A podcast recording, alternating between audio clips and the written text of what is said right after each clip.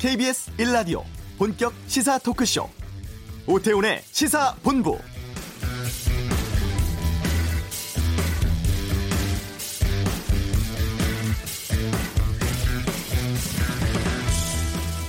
한국 문제의 평화적 해결을 위해 쌍방의 군 사령관은 각국 정부에 이 협정이 효력을 발생한 후 석 달 내에 각기 대표를 파견해 급이 높은 정치 회의를 소집하고 한국에서 모든 외국 군대 철수 그리고 평화적 해결 문제들을 협의할 것을 건의한다. 1953년 한반도에서 벌어진 동족 상잔의 비극 와중에 더 나은 협약을 통해서 평화를 몰고 올 것이란 기대 속에서 만들어진 정전협정입니다. 석 달 안에 의무를 다할 것이라 믿었지만 65년 동안 계속되고 있습니다. 다음 주 북미 정상회담을 앞두고 종전 선언에 대한 기대감이 높습니다. 나라를 위해 목숨 바친 국군 장병들과 호국 영령들을 추모하는 현충일에 이 정전협정이 역사 속으로 되장하고 이 땅에 평화가 정착하기를 기대합니다.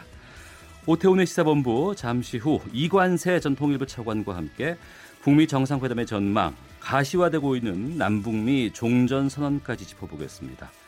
몰카범죄 수법과 대처법을 알아보는 아는 경찰 코너 준비되어 있고요. 6.13 지방선거 후보자의 면면을 데이터를 통해 알아보고 야권 단일화와 보수 표심의 향배도 분석해보겠습니다. 다양한 시선과 깊이 있는 전문가의 분석을 통해서 여러분의 오후를 함께합니다. 오태훈의 시사본부, 지금 시작합니다. 네, 이 시각 가장 핫하고 중요한 뉴스 정리합니다. 김기화 기자의 방금 뉴스. KBS 보도국 김기화 기자, 어서 오십시오. 안녕하세요. 예, 현충일입니다. 오늘 어떤 뉴스부터 갈까요? 네, 요즘 역시 핫한 뉴스는 세 가지 크게 있겠죠. 세 개. 네, 북미 정상회담, 사법행정권 남용, 네. 그리고 대한항공 갑질 논란, 이렇게 세 가지인데요. 네. 일단 북미 정상회담부터 말씀을 드리겠습니다. 장소가 정해졌어요? 네, 맞습니다. 어제 싱가포르 샹그릴라 호텔이 유력하다고 제가 말씀드렸는데, 예, 아니었습니다. 아, 자꾸 틀려가지고 분발하십시오. 네, 알겠습니다. 예. 예. 이 센토사 섬에 있는 카펠라 호텔에서 하기로 했는데요. 네. 카펠라 호텔은 이 북미 간의 의전 실무 협상을 계속 진행해온 이 조헤이긴 백악관 부비서실장 같은 이런 미국 측 대표단이 그동안 계속 머물러 온 호텔입니다. 네. 센토사 섬은 싱가포르 앞바다에 있는 휴양지인데요. 본토랑은 다리 하나로 연결돼 있어요. 다리로만 연결돼 있어가지고 뭐 케이블카, 모노레일 뭐 이런 걸로만 돼 있어가지고 보안 유지가 굉장히 잘할 수 있다. 그래서 외부 접근도 효과적으로 차단할 수 있기 때문에 그동안 가장 유력한 곳으로 거론돼 오긴 했습니다. 네, 세계적인 이벤트거든요. 그렇죠. 엄청나게 기자들이 많이 몰릴 것 같은데. 그렇습니다. 그래서 싱가포르 F1 핏빌딩에는 지금 대규모 미디어 센터가 들어섰습니다. 얘가 원래는 그 자동차 경주하는 경기장. F1 경기장. 그렇습니다. 예. 근데 이미 지금 뭐 거의 책상이 쫙 깔려가지고 그 모습이 안 보이고요. 예. 기자 3천여 명이 이미 지금 미디어 등록을 마쳤다고 합니다. 여기에도 그야말로 미디어 전쟁이 펼쳐지는 모습이네요. 그렇습니다. 트럼프 대통령 트윗도 날렸어요. 맞습니다. 싱가포르에서 북한과의 만남은 큰 일의 출발점이 될 것이다 라고 했는데요. something big이라고 했어요. 네. 정말 큰 일이라는 얘기인데 트위터에서 이 기대감을 드러낸 겁니다. 이 말은 근데 또 자세히 보면 스타트라고 했기 때문에 뭔가 뭐 어떤 큰 일에 첫 발을 떼게 됐다. 그런 의미거든요. 예. 그럼 그게 뭐냐? 비핵화겠죠. 그래서 이제는 비핵화 해법이 한 방에 나오는 건 이제 이미 물 건너간 것 같고 이제는 여러 차례 회담을 거쳐서 단계적 해법으로 가는 것이 약간 자리를 잡은 것 같습니다. 이제 6월 10일부터 시작해서 계속 이어가겠다. 이런 네, 그렇습니다. 같아요. 자, 그리고 재판거래 의혹 속보 알아보겠습니다. 특조단이 비공개했던 그 문건 일부가 공개됐는데 내용 충격적이던데요. 내용 대박입니다. 말 그대로 이 재판을 그동안 거래해온 정황이 고스란히 담겨 있는데요. 네. 몇 개만 살펴볼게요. 2015년 8월에 작성된 VIP 보고서. 당시 VIP는 박근혜 전 대통령이었죠. VIP 보고서에는 상고법원 도입이 좌초되면, 그러니까 그 당시에는 이제 상고법원 도입을 하려고 했으니까. 양승태 대법원장의 그 수건이었죠. 그렇습니다. 이게 안 되면 진보 세력들이 대법관 이 증언론을 내세워서 법원에 입성을 시도할 거다. 그리고 이게 위험하다. 이렇게 표현하고 있어요. 이런 내용이 한두 개 아니고요. 특히 민주사회를 위한 변호사 모임, 민변 아시죠? 예. 민변이 또 대법원 진출을 노리고 있다. 라면서 진보 인사의 이런 진출이 그 의도를 간파해야 된다. 이런 식으로 분석해놨습니다. 청와대와 인사권 거래한 정황도 나왔습니까? 네. 그 상고법원이 만들어진다면 당연히 그 법관 선정은 당연히 대법원장이 해야겠죠. 네. 그런데 그 과정에서 청와대를 서운하게 하면 안 된다. 이렇게 얘기를 했어요. 청와대가 서운하면 안 되죠. 그래서 상고법원 법률 만들 때 법관 선정 시 BH, 그러니까 청와대와 실질적 협의를 의미하는 문구가 들어가야 한다라고 얘기도 있습니다. 왜 법관을 선정하는데 청와대랑 협의를 해야 되는 거죠? 예. 이게 도저히 이해가 안 되는데, 그러면서 사법부는 대통령의 국정 운영을 뒷받침하기 위해 최대한 노력해왔다, 이렇게 자평했습니다. 이거 민주주의 근간을 흔드는 내용이거든요. 그렇죠. 사법부 독립이 얼마나 중요한데 그래야 되는 곳이, 그러니까 박근혜 당시 청와대의 마음을 사려고 백방으로 노력한 거 아니겠습니까? 이게? 네, 그렇다고 볼 수 있겠습니다. 2015년 7월에 작성된 대외비 문건을 보면요, 박근혜 전 대통령이 우리 사법부를 못 믿는 것 같다, 못 믿을 수도 있겠다, 그래서 이거를 해결해야 된다, 이런 내용이 쏟아지는데요. 사법부는 원래 사법부의 독립을 중요하게 생각하는 성향이 있지 않습니까? 그래서 박근혜 전 대통령이 사법부를 독불 장군으로 인식할 수 있다, 이렇게 써놨어요. 그러면서 당시 이제 대통령이니까 박근혜 대통령이 인식하고 기대하는 대통령의 영향력이 미치는 범위, 거기에 사법부가 포섭되지 아니하니까 이거에 대한 불만과 불편, 낯설음과 불안함을 불식시켜야 한다, 이렇게 써 있습니다. 네. 대박 아닙니까? 더 대박은 뭐냐면, 이게 아시겠지만 다 판사들이 쓴 겁니다. 이 문건이 이제 90여 건이 왔는데 이거를 다 읽어본 기자들이 하나같이 하는 말이, 어쩜 이렇게 유치한 글을 판사라는 분들이 쓸 수 있냐, 이런 얘기가 다 나오더라고요. 그러면서 여권에 유리한 이 재판 결과를 가지고 청와대의 약간 우호적인 마음을 살려고 접근을 하는 내용도 담겨 있습니다. 네. 그리고 여러 가지 유리한 재판 결과를 통해서 우호적인 접근 소재로 활용하기로 했다는 내용이 있던데. 네. 해당 재판이 어떤 내용이에요? 예를 들어서 그 리퍼트 전 미국 대사 있잖아요. 예. 그분이 이제 피습을 당했는데 김기종 씨한테 이제 칼 이렇게 피습을 당했잖아요. 예, 예. 그 사건, 그리고 밀양 송전탑 사건 아시죠? 그리고 제주 해군기지 사건 판결, 이런 게 있습니다. 이런 것들을 다 박근혜 대통령을 안심시키는 그런 재판으로 봐야 된다, 이렇게 얘기한 겁니다. 이게 말 그대로 정말 재판 거래 아닙니까, 이게? 네, 더 웃긴 건요, 이게 진짜 대박인데요, 박근혜 당시 정부의 국정과제인 창조경제 얘기가 나와요. 뜬금없이 사법이랑 한란말이랑 방탄소년단도 아니고 사법한류로 창조경제를 뒷받침하겠다, 이렇게 써 있습니다. 이게 무슨 말인지 이해가 되십니까? 사법의 한류가 나올 수가 있어요? 연계가 돼요, 이게? 연계를 하더라고요. 어떻게 연계를 하냐면, 경제도약과 국가 경쟁력 창출을 위해서 필요하다라면서 내용을 보면, 국제 중재 사건, 국제적으로 중재하는 것을 사건을 유치하면 돈을 벌 수 있다. 그리고 우리의 사업제도를 수출하자, 이런 식으로 나와 있습니다. 예. 이거 정말 이 문건이 다 공개됐으니까요, 심심하고 인생이 지루할 때 한번 보시면 정말 큰 웃음 할 수 있습니다. 알겠습니다.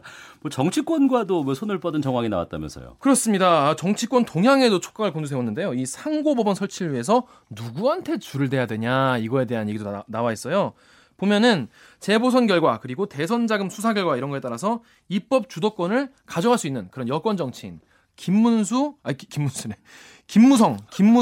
수정하세요. 죄송합니다. 큰일 나겠네. 당시 여당의 김무성, 유승민 대표를 최대한 설득해서 찬성 세력으로 우리가 확보를 해야 된다, 이런 내용이 담겨 있습니다. 예, 김기화 기자 좀 차분하게 해주시면 될 것 같습니다. 그 판사들에 대한 사찰과 관리에 대한 내용도 담겨 있다면서요? 그렇습니다. 인권과 사법제도 소모임, 인사모라 부르는데요. 네. 이게 이제 인권 문제에 고민하는 동아리 같은 거예요, 판사들. 근데 당시 인사모가 상고법원 설치 등의 반대 목소리를 냈거든요. 그래서 인사모가 문제 상황의 집약체이자 핵심이다, 이렇게 평가했어요. 그래서 이런 진보적 성향의 인사모가 이 대법관 천거 같은 이런 전략적 의도를 갖고 있다, 이렇게 진단합니다. 네. 그래서 없애버리자, 이렇게 결정을 해요. 없애버리자고요? 없애버리자. 폐지하자. 정확히 폐지하자 나오는데요, 방안이 구체적으로 검토돼 있습니다. 예. 보수 성향 언론사에다가 인사모에 대한 비판적 정보를 흘려가지고 기사를 내자, 이런 방안까지 검토한 것으로 나왔습니다. 이거는 영화 같은 데서 많이 본 내용 같은데. 맞습니다. 네, 그래서요, 이 법원 안팎에서 지금 사법 개혁 요구가 더 거세지고 있습니다. 부산 고등법원, 또 울산 지방법원 등 이 각급 법원에서 이 판사회가 열려서 수사를 촉구했고요. 김명수 대법원장은 사법발전위원회 참석해서 법원 안팎의 의견을 수렴했습니다. 지금 대법 앞에서는 이 변호사, 또 법학 교수 등이 무기한으로 천막 농성을 벌이고 있습니다. 알겠습니다. 그리고 그 한진그룹 이병희 씨 구속영장 기각 소식 어제 전해드렸는데 뭐 배경 취재했다고요? 네, 그렇습니다. 어제 전해드렸죠. 일부 혐의에 법리 다툼 여지가 있고 피해자들과 합의했다. 이 두 가지 이유. 그리고 합의했는데 이게 증거인멸로 볼 수 없다. 이 두 가지 이유가 법원이 기각한 사유인데요. 다툼의 여지가 있다고 본 거는 이 상습폭행 혐의입니다. 네. 이 씨의 변호인단이 또 대단한 논리를 개발을 했어요. 이 씨가 분노 조절 장애를 앓고 있다. 이런 진단서를 법원에 제출했습니다. 분노 조절 장애. 예. 그래서 이건 처벌이 아니라 네. 치료가 필요하다 이런 주장이에요. 이 기사를 보면은 보통 이제 기사 보면 사람들이 아 저분 뭐 분노 조절 장애 있는 거 아니야 이런 식으로 댓글 많이 다는데 예. 거기에서 아이디어를 얻은 건지 모르겠지만은 그래서 어제 갑자기 그 진단서를 떼가지고 법원에 제출했다는 겁니다.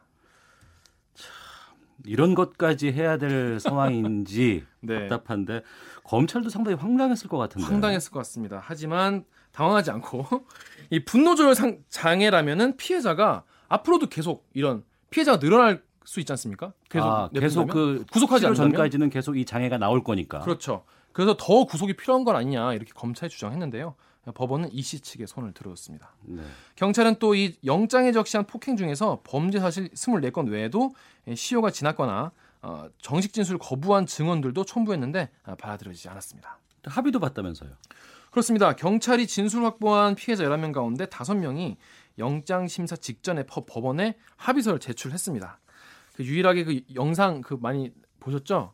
그 호텔 공사장에서 폭행. 그 위에서 본 거. 맞습니다. 네네. 그분과 또 운전 중 폭행을 당한 수행기사가 여기에 포함됐는데요. 일본 억대 합의금을 받은 것으로 전해졌습니다. 피해자 한 분이 연결이 됐는데 구속영장이 신청된 날에 합의 제안이 들어왔다고 해요. 그래서 5천에서 1억 정도로 합의가 들어왔다고 하는데 이에 대해서 이 대한항공 직원연대는 법원이 을들의 가슴을 찢어놨다. 분노를 느낀다. 라고 밝혔고요. 청와대 홈페이지에는 이명희 씨의 엄벌을 촉구하는 국민청원이 수십 건 올라왔습니다. 네, 방금 뉴스 김기화 기자였습니다. 고맙습니다. 고맙습니다. 이 시각 교통 상황 듣고 오겠습니다. 네, 이 시각 교통정보입니다. 오늘 현충일을 맞아 대전과 서울은 국립현충원을 중심으로 많은 차량과 인파로 혼잡한데요. 먼저 대전 시내는 노은로 월드컵 경기장에서 현충원 삼거리역 방면으로 속도 내기 어렵고요. 서울 시내도 동작대로 사당역을 지나 경문고등학교 쪽으로 정체와 서행을 반복합니다. 이 밖에 고속도로에서는 수도권 일부 구간에서 정체입니다. 영동고속도로 강릉 쪽으로 용인부터 양지터널까지 6km 막히고 있고요. 서울 외곽순환고속도로 판교에서 일산 방면은 장수에서 송내, 계양에서 김포까지 정체입니다. 반대 방면도 서운 분기점을 지나 송내까지 4km 구간에서 밀리고 있습니다. 또 경기 동쪽으로 가서는 판교에서 구리 사이로 송파에서 서하남, 하남에서 상일 쪽으로 차간거리 좁혀 지나갑니다. 지금까지 KBS 교통정보센터였습니다.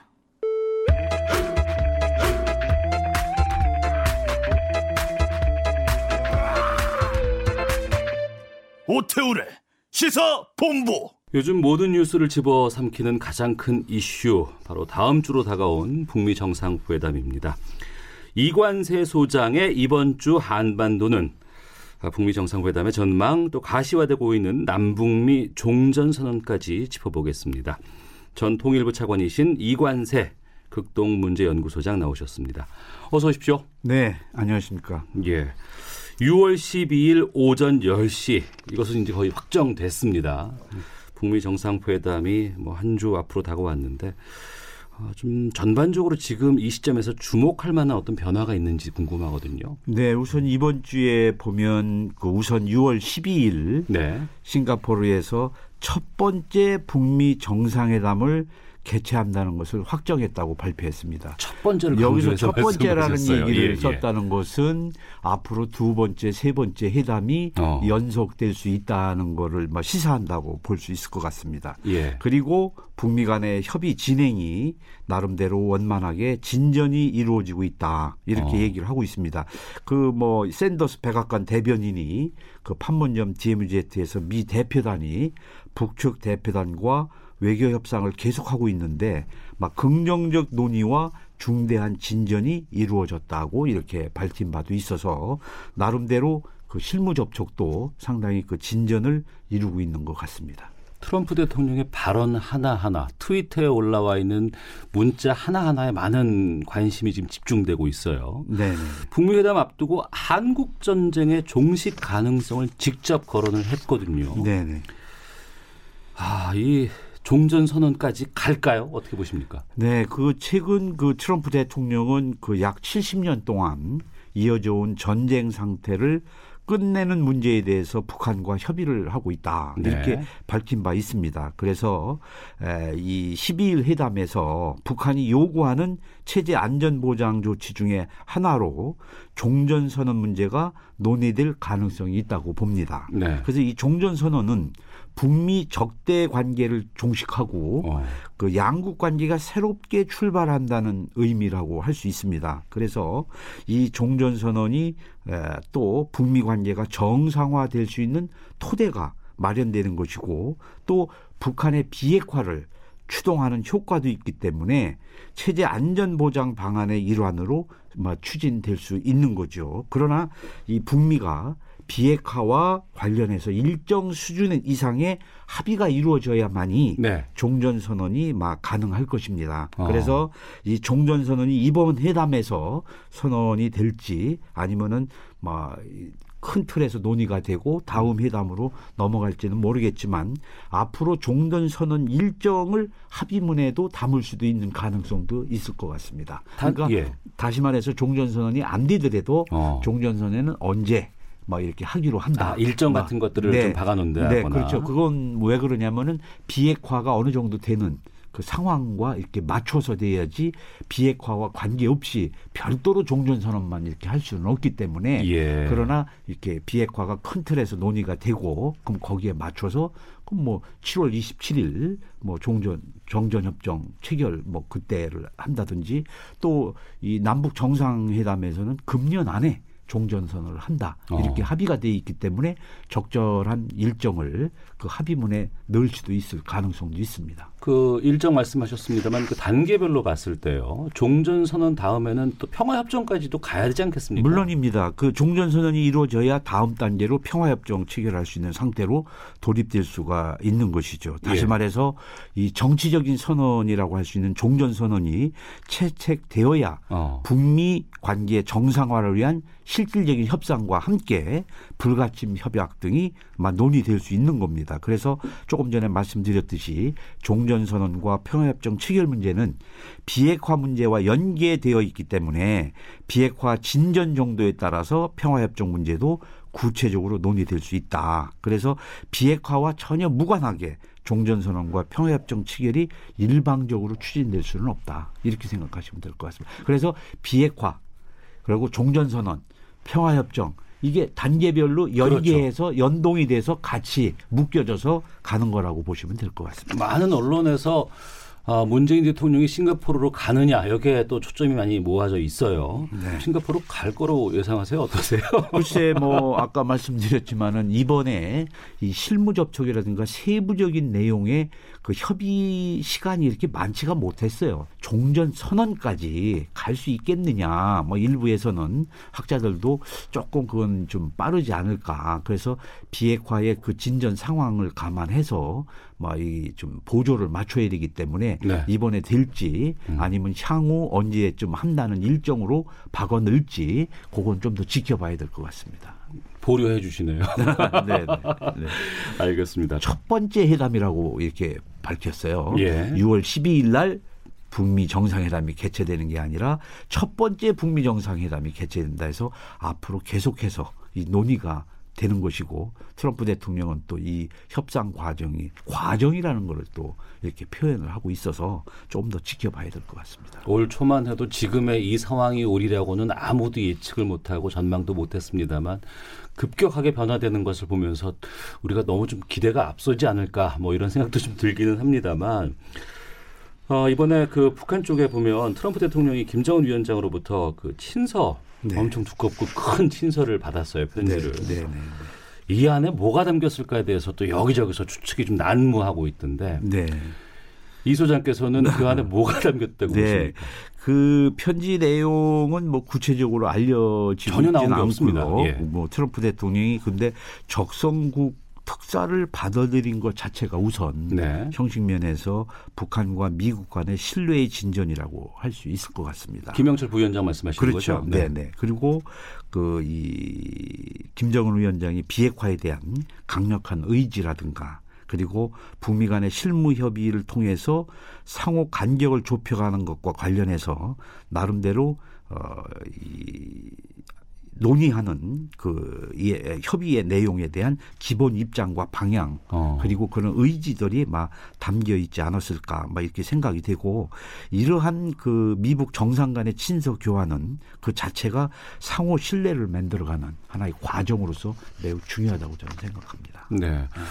지금 이 백악관 회담 일정이라든가 아니면 김영철 부위원장이 국가 정상급의 예우를 받으면서 백악관을 방문한 것 네. 이에 대해서 북한 쪽에 지금 공식 반응 같은 것들이 안 나온 것 같거든요. 네. 아직까지 북한이 공식적인 반응은 내놓지 않고 있습니다. 예. 북한이 김영철 부위원장의 방미 등에 대해서 신속하게 반응을 보이지 않을 것 같습니다. 왜냐하면 예. 북한은 이 실무회담이나 다른 협의 과정에 대해서도 신속하게 일일이 구체적으로 보도를 하지 않는 경향입니다. 그래서 북미회담 12일 싱가포르에서 개최되는 것도 예.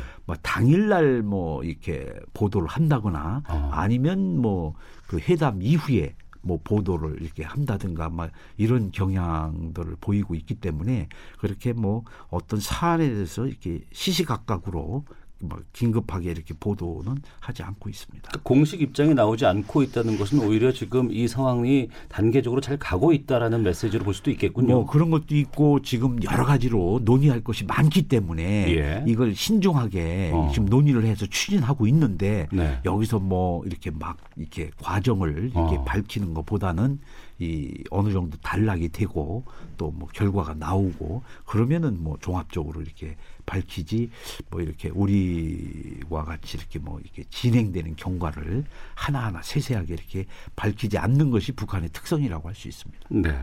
그리고 또 주목할 만한 뉴스 중에 하나가 북한이 총 정치국장을 지난달에 교체한 데 이어서 최근에 인민무력상 총 참모장과 같은 군 수뇌부를 지금 교체를 했거든요. 네.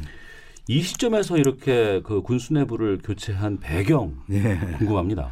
글쎄 지금 이 최근에 총참모장과 인민무력상 등 군 수뇌부를 교체한 것으로 이렇게 알려지고 있습니다만은 이 북미 정상회담을 앞두고 네. 이렇게 이 군 수뇌부를 일거에 전부를 이렇게 교체한 것은 군 내부의 변화이면서도 하나의 세대 교체를 위한 조치가 아니냐 이렇게 보이지만 근데 이 시기에 이렇게 일괄 교체한 것은 나름대로 좀 의미도 있지 않겠는가 하는 네. 생각이 듭니다. 그래서 지난달 17일 당 중앙군사위원회 확대회의에서 인사 조직 문제를 다뤘다고 이렇게 밝혔는데 예. 이때 결정된 것으로 보입니다. 그런데 잘 아시다시피 북한이 핵경제 병진 노선을 수정해서 사회주의 경제 건설에 총 집중하는 노선으로 이렇게 전환한 상황에서 예. 군 수뇌부 핵심 인사들을 전부 이렇게 교체함으로써 변경된 노선의 추진과 그리고 더욱이 북미 회담 이후에 예. 비핵화와 체제 안전 보장 그리고 본격적인 경제 개발 문제에 대한 세부적인 논의가 진행될 것 등에 대비한 나름대로 측면도 고려된 것이 아닌가. 그래서 종합적인 그런 차원에서 다시 말해서 이러한 정책 노선의 전환에 있어서 정치국 확대를 거쳐서 나름대로 그거를 정당화했고 예. 또 이 당 중앙위원회 전원회의를 통해서 이 핵 미사일 시험 발사 유해, 풍계리 핵실험장 폐쇄, 또 미국 억류자 3명 또 석방 이런 문제를 또 이렇게 결정을 했고 당 중앙군사위원회를 통해서 또 이렇게 군 수뇌부를 전부 교체를 해서 뭔가 이렇게 한반도 정세 변화에 대한 적응이라고 할까 그런 흐름에 맞춰서 당에서 조치할 것들은 조치를 하고 군에서 조치할 것들은 조치를 해서 뭔가 그런 체제와 시스템을 갖춰가는 과정이 아닌가 이렇게 개인적인 생각입니다만 그런 생각도 듭니다. 그러니까 일부에서는 비핵화에 대해서 반발하는 군 수뇌부를 응징한다거나 이렇게도 얘기를 하는데 그것이 아니고 그건 그렇게 단정적으로 얘기할 수는 없고 예. 이 북한에서 이렇게 뭐 반발 뭐 이런 거보다는 이 큰 흐름에서 새로운 정세의 변화, 또 그 변화에 적응하기 위한 내부 체제 시스템의 정비, 뭐 이런 차원에서 당 정치국 확대회의, 또 당 전원회의 확대회의, 뭐 이런 과정을 통해서 정책 노선을 정리하고 또 조치할 것들을 조치하고, 그래서 이제 군부도 그러한 그 정세 변화에 체제에 맞게끔. 체제에 맞게끔. 그래서 앞으로 체제 안전 보장, 또 경제 개발. 뭐 요새 보도에도 북한의 여러 가지 관광지군이 경제 개발을 적극적으로 하고 중국과 협력해서 아주 확대한다는 뭐 이런 보도도 많이 나와 있지 않습니까? 그래서 군부가 그 경제 개발에도 상당히 지원을 많이 해야 되기 때문에 그러네요. 이러한 변화에 대해서 맞춰서 뭐 이런 것을 개편하는 것이 아닌가 뭐 이런 생각이 듭니다. 네. 남북 문제로 좀 가보겠습니다. 지난 1일 그 남북 고위급 회담이 있었어요. 네. 여기서 그 장성급 군사회담, 적십자회담, 뭐 체육회담 등 개최하기로 합의를 하고 개성에 공동연락사무소 개설하기로 했는데 이 세세한 보도는 좀 잘 나오고 있지 않거든요. 또 여러 또 루트를 통해서 좀 많이 들어보셨을 것 같은데. 이번 그 남북 고위급 회담 어떻게 보십니까? 그 북미 간의 이제 정상회담을 통해서 한반도의 비핵화 그리고 북한의 체제 안전 보장 등 한반도 평화 체제 구축을 위한 협의가 진행되고 있지 않습니까? 그런데 예. 한편에서는 또 그것만 이게 있을 것이 아니고 남북 간의 어떤 진전을 통해서 이 비핵화와 한반도 평화 체제를 추동할 수 있는 여건과 바탕을 만들어가는 것도 매우 중요합니다. 그럼요. 그래서 북미 간의 관계 개선 노력을 통해서 한반도의 비핵화 그리고 평화 체제 구축도 해야 되지만 남북 관계 진전과 발전을 통해서 또 이런 토대를 또 마련하는 것이 양쪽이 병행해서 이 나가야 되기 때문에, 그래서 우선 장성급 군사회담을 통해서 이 뭐 비무장지대의 평화지대화라든가 군사적 긴장 완화 문제라든가 우발적 군사적 충돌 문제를 방지하는 문제라든가 뭐 이런 것들을 6월 14일 모여서 장성급 회담에서 논의를 하고 네. 이건 뭐 비핵화하고 별개로 네, 뭐 이런 것도 정리가 돼야 되기 때문에,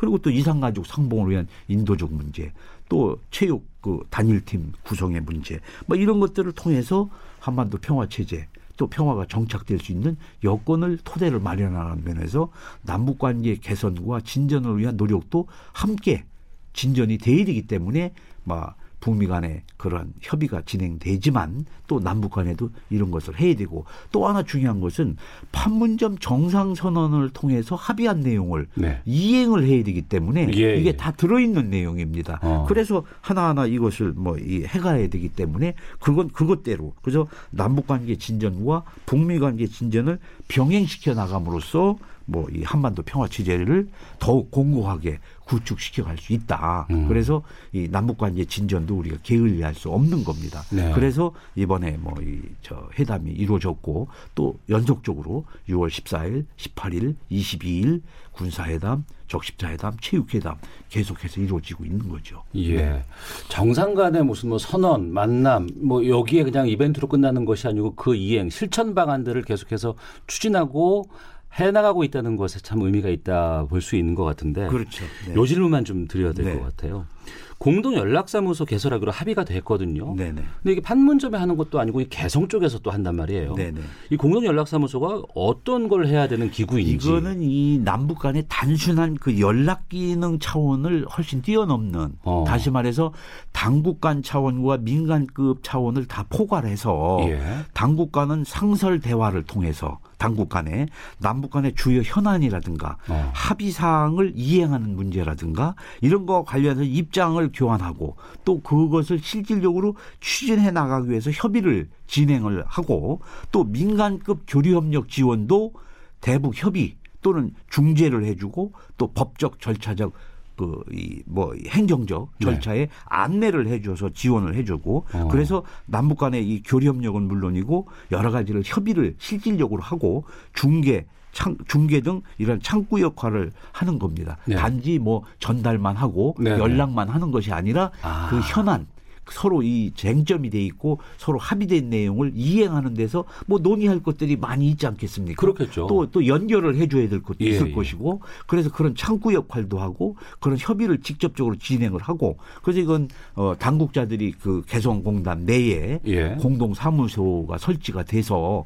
남북한이 같이 근무를 하면서 수시로 뭐 구체적인 안건에 대해서 논의를 하는 겁니다. 그래서 이번 그 6월 1일 고위급 회담에서 그 공동사무소 그 개설과 관련한 구성 운영에 대한 우리의 안을 막 전달을 했기 때문에 이것은 막 신속하게 서로 협의가 돼서 만들어지면 아마 상당한 역할을 할 겁니다. 그래서 지금은 그 남쪽에서 무언가 요구가 있을 때 북측으로 전달하는 이런 개념이 아니고 한 건물 안에서 남과 북이 함께 하는 거죠. 사무실에서도 같이 일을 할 수도 있겠군요. 네, 그러니까 지금 판문점 연락사무소는 단순히 뭐 전통문을 뭐 보낸다든가 편지를 보낸다든가 이런 연락 기능 차원이지만 이거는 현안에 대해서 서로 논의할 거를 협의를 하고 서로 뭐 이 서로 절충도 하고 뭐 이렇게 해서 하나하나 해결을 하고, 그러기 위해서는 뭐 우리 입장에서는 뭐 각 부처와 연결도 하고 또 지원도 받아서 협의도 하고 이러한 뭐 창구적인 역할에서 어떻게 보면은 뭐 연락 대표부라고는 할 수 없지만 거기까지는 아니지만 뭐 전 단계로서 사실상 그 중요한 기능을 할 수 있고, 앞으로 이제 교류 협력이 확대되고 다방면에 걸쳐서 이렇게 논의가 되면은 이 공동 연락 사무소의 역할과 기능이 매우 중요하고 상당히 큰 역할을 하리라고 봅니다. 저희 시사본부에서 연락사무소 개설되면 전화로 한번 연결해서 그렇죠. 현지 분위기도 좀 들어봤으면 좋겠습니다. 알겠습니다. 이관세 소장과 함께했습니다. 오늘 말씀 고맙습니다. 네, 감사합니다. 네, 이어서 이 시각 헤드라인 뉴스 듣고 오겠습니다. 북미 정상회담을 엿새 앞두고 양측이 오늘 판문점에서 막바지 의제 조율을 진행 중인 것으로 전해졌습니다. 6.13 지방선거 사전투표가 이번 주 금요일과 토요일 이틀간 전국에서 실시됩니다. 10대 청소년이 최근 일자리 시장에서 급격하게 줄어든 것으로 파악됐습니다. 중국의 사드 보복 때문에 움츠러들었던 문화와 여가산업 무역 수지가 회복 조짐을 보이고 있습니다. 한국은행에 따르면 4월 개인 문화 여가 서비스 수주는 3,450만 달러 흑자를 기록했습니다. 삼성전자가 아시아 주요국 소비자들을 대상으로 한 브랜드 평가에서 7년 연속 1위를 차지한 것으로 나타났습니다. 지금까지 헤드라인 뉴스 정은나였습니다.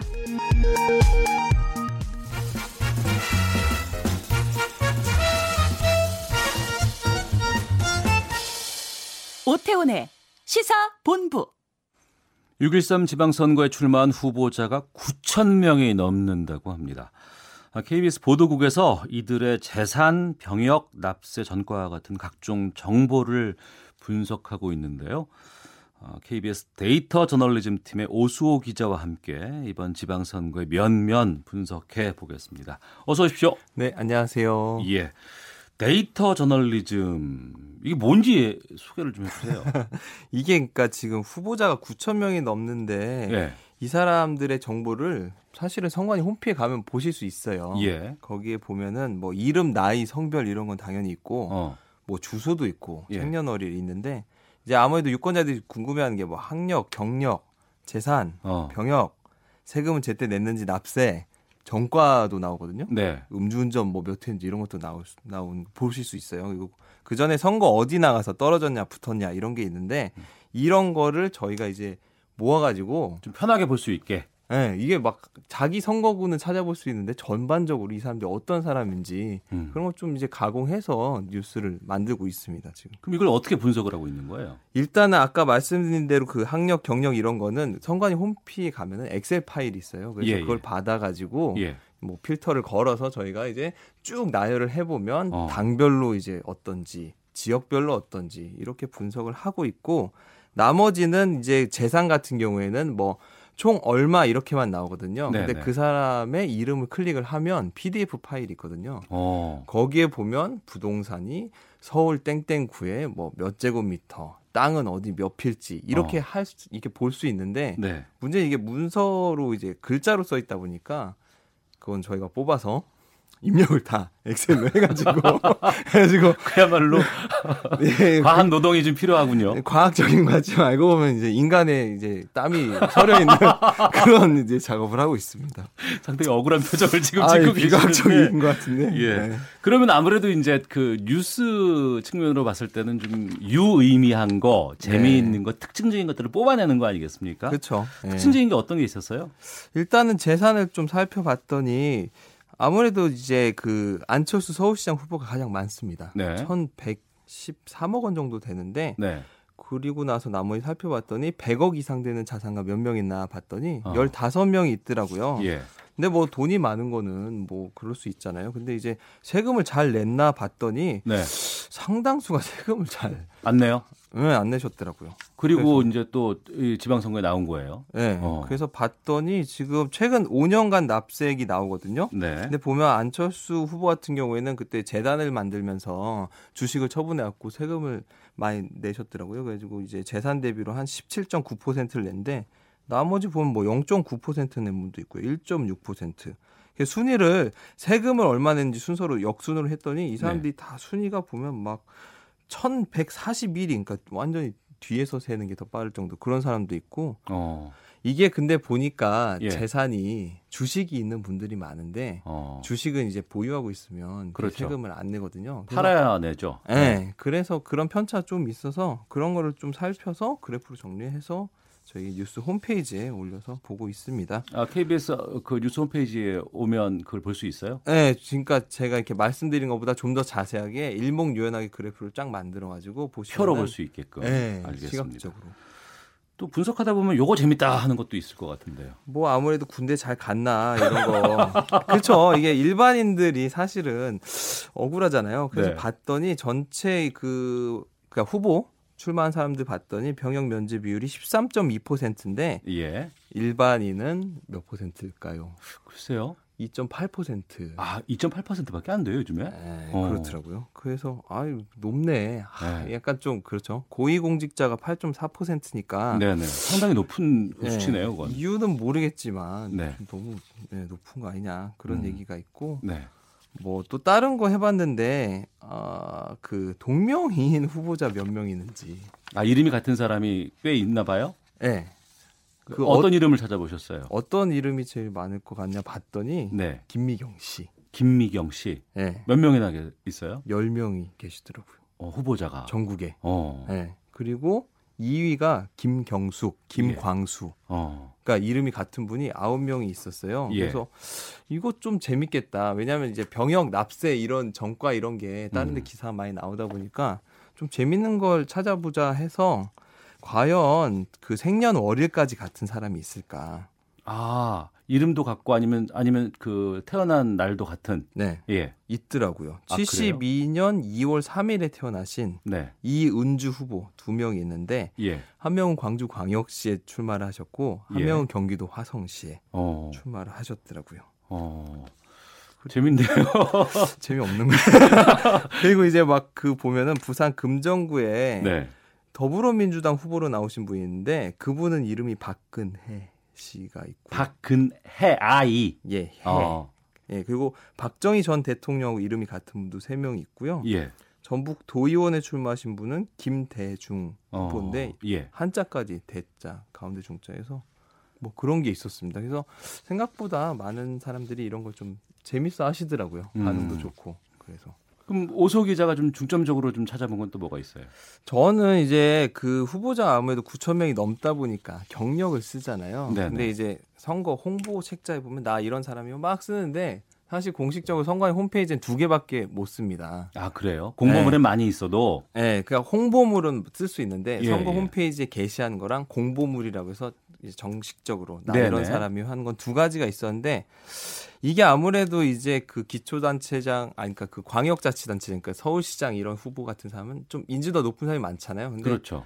여러분들이 막 보시면 최대 9개까지 투표용지를 막 투표를 하셔야 돼요. 7개부터. 그럼 막 누가 누군지 모르잖아요. 이럴 때 과연 누구의 이름을 가장 많이 내세웠느냐. 네네. 땡땡땡. 아, 내가 그 사람과 뭐 그렇죠. 지근거리에서 일했다. 뭐 이런 네. 것들을 알릴 수 있는 그렇죠. 유명인들과 같이 결을 네, 같이 그렇습니다. 하는. 네네. 그래서 찾아봤더니 뭐 김연아, 뭐 방탄소년단 이런 연예인은 없고 주로 예. 정치인이 가장 물론 많은, 그렇겠죠. 네. 그렇죠.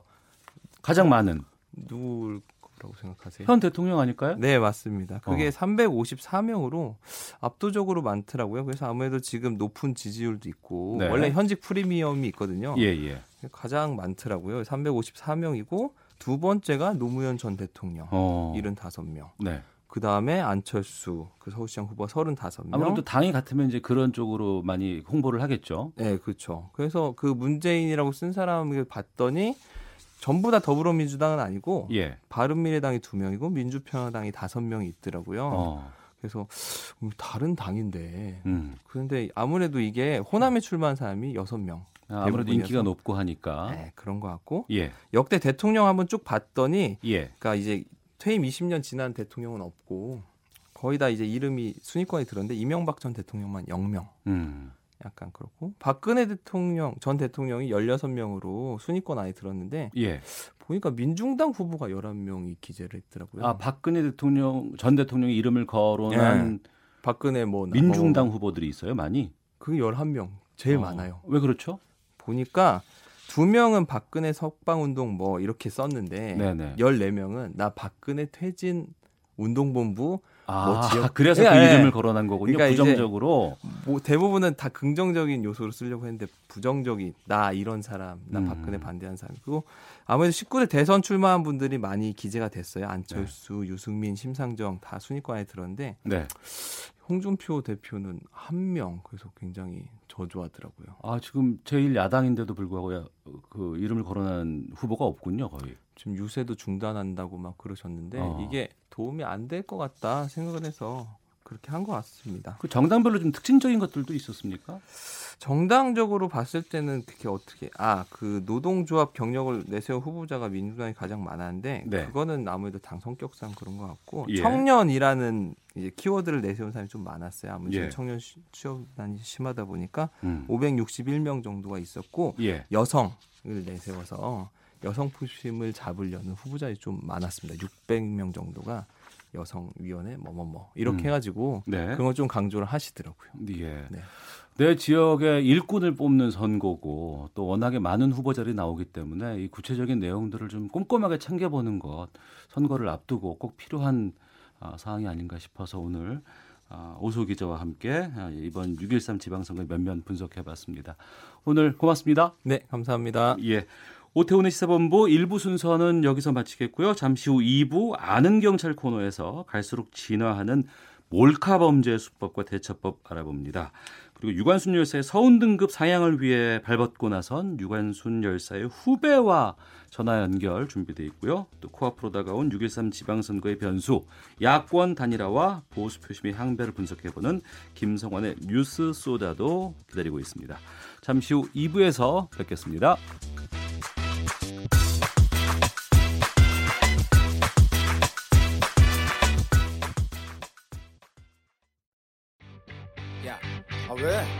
시간에 뭐하냐? 자야지. 야, 그러지 말고 이거 한번 들어봐. 아, 뭔데? 지금 당장 yeah. 라디오를 켜봐. 나른한 오후 깨울 시사 토크쇼. 모두가 즐길 수 있고 함께하는 시간. 유쾌하고도 신나는 시사 토크쇼. 오태훈의 시사본부. 네, 시사본부 2부 시작합니다.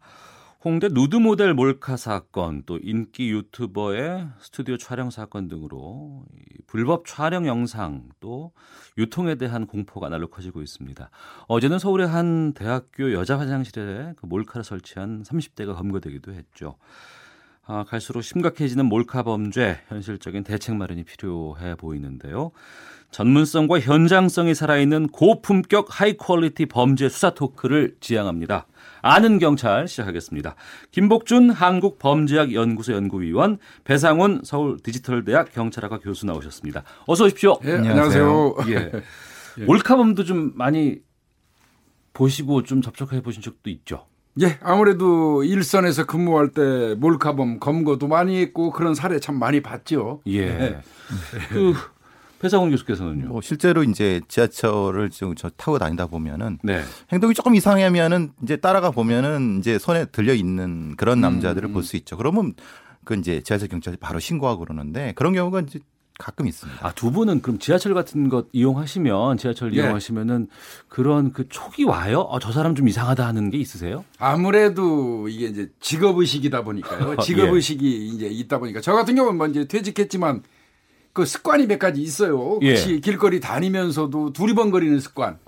그러면서 차남바 외우는 습관이 들어가지고. 아, 차 번호를 외우세요? 네, 그 뭐 이상하게 제 주변에 보이면 차남버를 외우는 습관이 있어갖고 한동안 그 퇴직하고도 고민을 많이 했는데요. 네. 요즘에는 뭐 일부러라도 안 외우려고 노력을 많이 합니다. 아, 그렇군요. 네. 뭐 저 같은 경우는 에스컬레이터, 지하철 에스컬레이터 같은 데서 볼 때 이제. 그 뒤쪽에 치마 입은 여성을 바짝 붙는 남자 애들 보면은 가서 이제 얘기를 툭 찌르죠. 그러지 말라고 바로 이제 처리하겠다고 그리고 이제 여자분한테 조심하시라고 그게 이제 행동에 보입니다. 네. 특정한 부분에 보이니까 그런 게 저희 직업병이죠 뭐.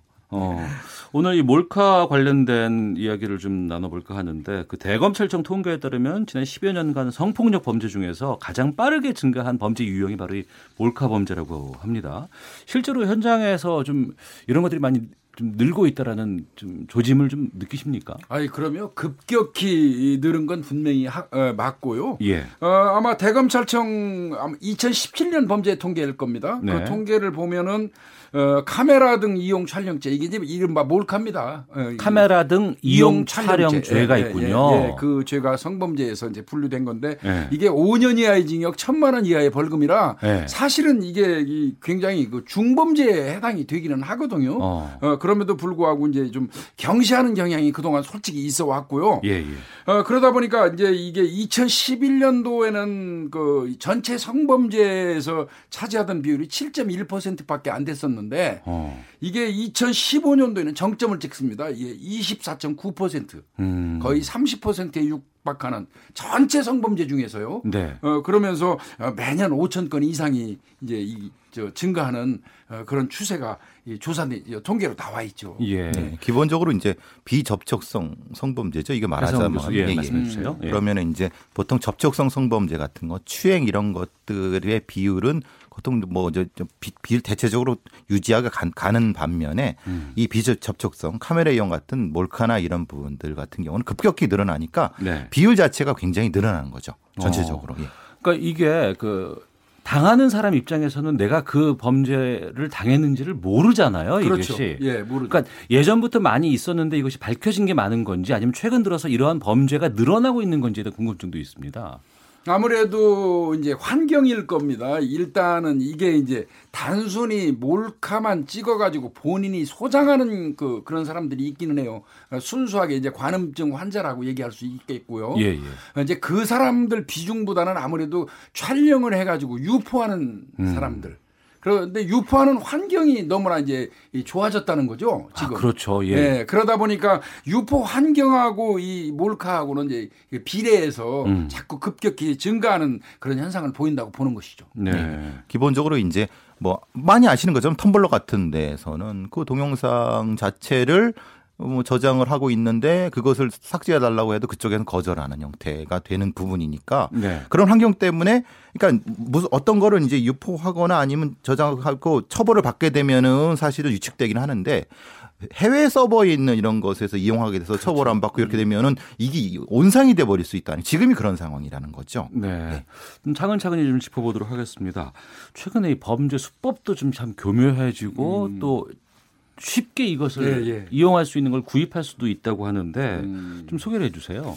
이게 이제 뭐 지금 안경이라든지 시계라든지 볼펜 같은 데에다가 몰래 카메라를 장착해 가지고 하던 거는 이제 어떻게 보면 고전이 돼 버렸어요. 아, 그게 옛날 거예요. 그건 이제 거의 옛날이고요. 최근에는 우리가 상상도 못 하는 뭐 명함이라든지 그다음에 열쇠, 뭐 생수통까지 동원이 되기도 하고요. 생수통이요? 생수통 이렇게 들고 다니는 거죠. 일반적으로 우리가 뭐 생수통 이렇게 여름날에 들고 다닐 수 있지 않습니까? 아, 예. 거기에다도 이제 장착을 하는 경우도 있고요.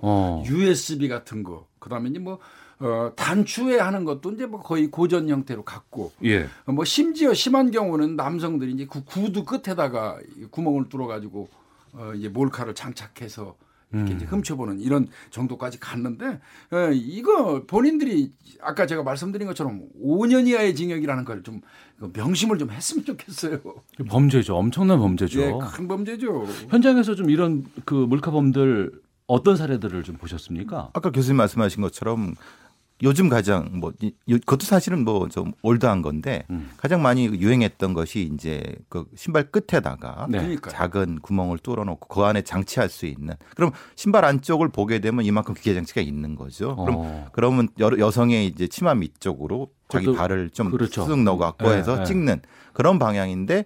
사실 그 부분은 이제 조명부도 사실은 필요 없는 정도의 고성능이 많이 있습니다. 그러고 이제 아까 물병 말씀하신데 여름에는 물병을 이렇게 가지고 다니지 않습니까? 네, 들고 다니죠. 들고 네. 다니죠. 네. 그러니까 아무도 의심하지 않는 겁니다. 그런데 이 아래쪽에 점 찍은 데에다가 장치해 놓은 이런 겁니다. 아, 물병 속에다가 소정죠. 그 밑에는 사실 물병은 아닌 거죠. 밑에는 기계 장치가 있는 거죠. 그러니까 참 이게 너무 황당하기도 하고 너무 교묘하기도 한 거죠. 근데 이거를 그러면 본인들이 직접 만드는 건지 아니면 어디서 구입할 수 있는 출처가 있으니까 이걸 또 양산되는 거 아닐까요? 네. 절대 자기들이 못 만들죠. 그런데 인터넷에 유통하는 구조를 보면은 네. 특정한 형태의 게시판이라든가 이런 데 가보면은 이런 것을 자기네들의 은어를 통해서 판다고 하는 것을 통해서 유도하는 그 공간이 있고 실제로 이제 뭐 전자상가 같은 데에서 가보면은 실제로 바깥은 일반 그냥 전자상가 전자제품점인데 약간 좀 눈치가 이상한 사람을 안으로 끌어들이면 안쪽에는 다른 이제 그런 이런 카메라를 파는 그러니까 자기들끼리는 이게 유통이 되는 어떤 구조가 있는 거죠. 너무 값이 싼 거예요. 그리고. 이게 싸요 이게 고성능에도 불구하고 예. 값이 한 16만 원대에서 25만 원, 30만 원 그 사이를 왔다 갔다 하다 보니까 이게 이 몰카를 준비하고 있는 사람들 입장에서는 그렇게 큰 부담은 아니거든요. 예, 예. 이제 이런 부분이 있는 거죠.